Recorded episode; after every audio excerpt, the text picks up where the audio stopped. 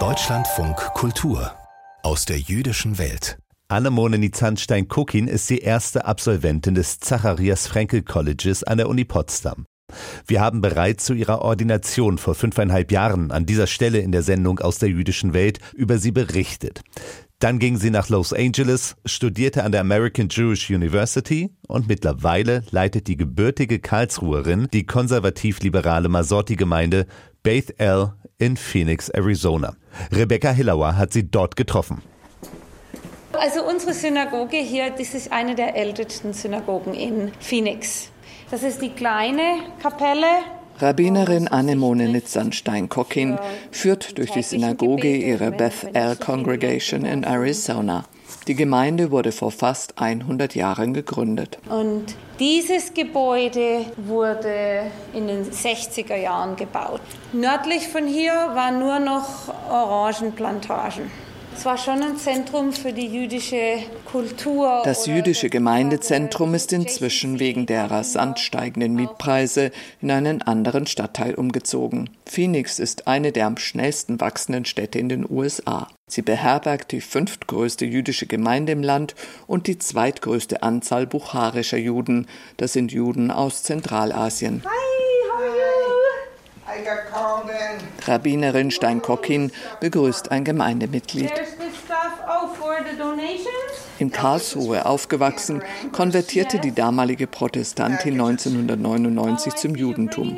2017 absolvierte sie als erste das konservative Rabbinerseminar des Zacharias Frankel Kollegs in Potsdam.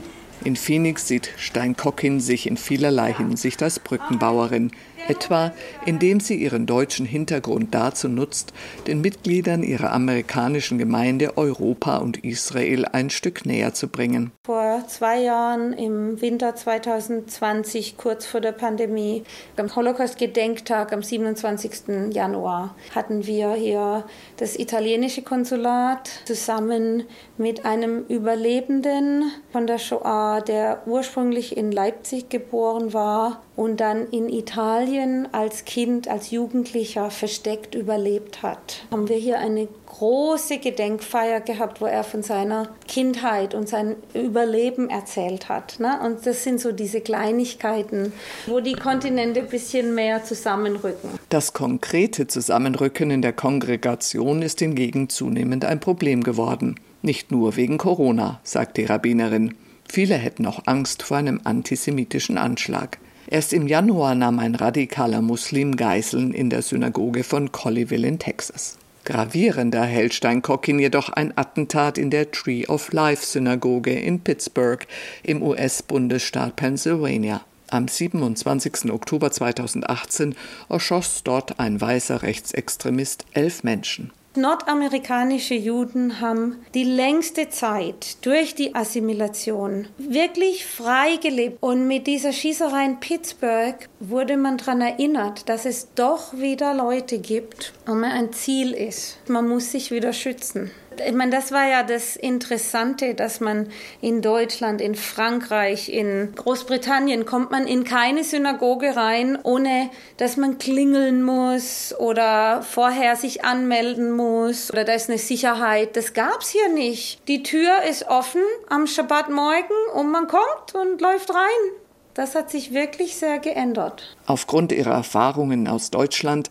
hat die Rabbinerin seit ihrem Amtsantritt mit Sicherheitsmaßnahmen vorgesorgt. Nach der Geiselnahme in Texas erhielt ihre Gemeinde zudem Fördermittel aus dem US-Bundeshaushalt für zusätzliche Maßnahmen. Vor allem die Finanzierungen würden sich in den USA deutlich unterscheiden, so die Rabbinerin. Die ganze Struktur ist hier anders. Die Gemeinde muss so viel Geld verdienen, dass sie mein Gehalt bezahlt. Das heißt, ich bin auch direkt involviert mit Fundraising. In Deutschland wird der Rabbiner über Bundesmittel finanziert. Das ist hier lokal organisiert. Die Zeit für solche Aufgaben geht von der geistlichen Leitung der Gemeinde und der Seelsorge ab, die der Rabbinerin eher am Herzen liegt. Nach den Lockerungen der Corona-Maßnahmen käme ein Teil ihrer 500 Köpfe zählenden Gemeinde wieder in die Synagoge, sagt die Rabbinerin. Der andere sei weiter über Zoom zugeschaltet. Dann sehen die Leute von zu Hause, sehen uns hier in der Kapelle und wir sehen die, die zu Hause am Bildschirm sitzen. Und so dann ist es ein bisschen mehr ein Gefühl von Gemeinschaft. Darin sieht Rabbinerin Stein-Kockin die große Herausforderung für die nächsten Monate, die soziale Isolation, die die Pandemie für viele mit sich gebracht hat, aufzubrechen und die Gemeinschaft wieder zu beleben. Weil natürlich die Leute jetzt daran gewöhnt sind, man kann sich jetzt äh, zum Gottesdienst in New York oder in Los Angeles einloggen, ja, und dann hört man da die tolle Predigt von dem Star-Rabbiner. aber dann nicht zu vergessen, dass man doch seine Gemeinde braucht. Und andersherum, die, die wir jetzt nicht sehen, weil sie zu Hause sind, die nicht zu vergessen. Wenn es nach der deutschen Rabbinerin geht, wird ihre Gemeinde schon bald wieder zusammen Feste feiern. Oder wie früher nach dem Gottesdienst am Schabbatmorgen gemeinsam zum Mittagessen.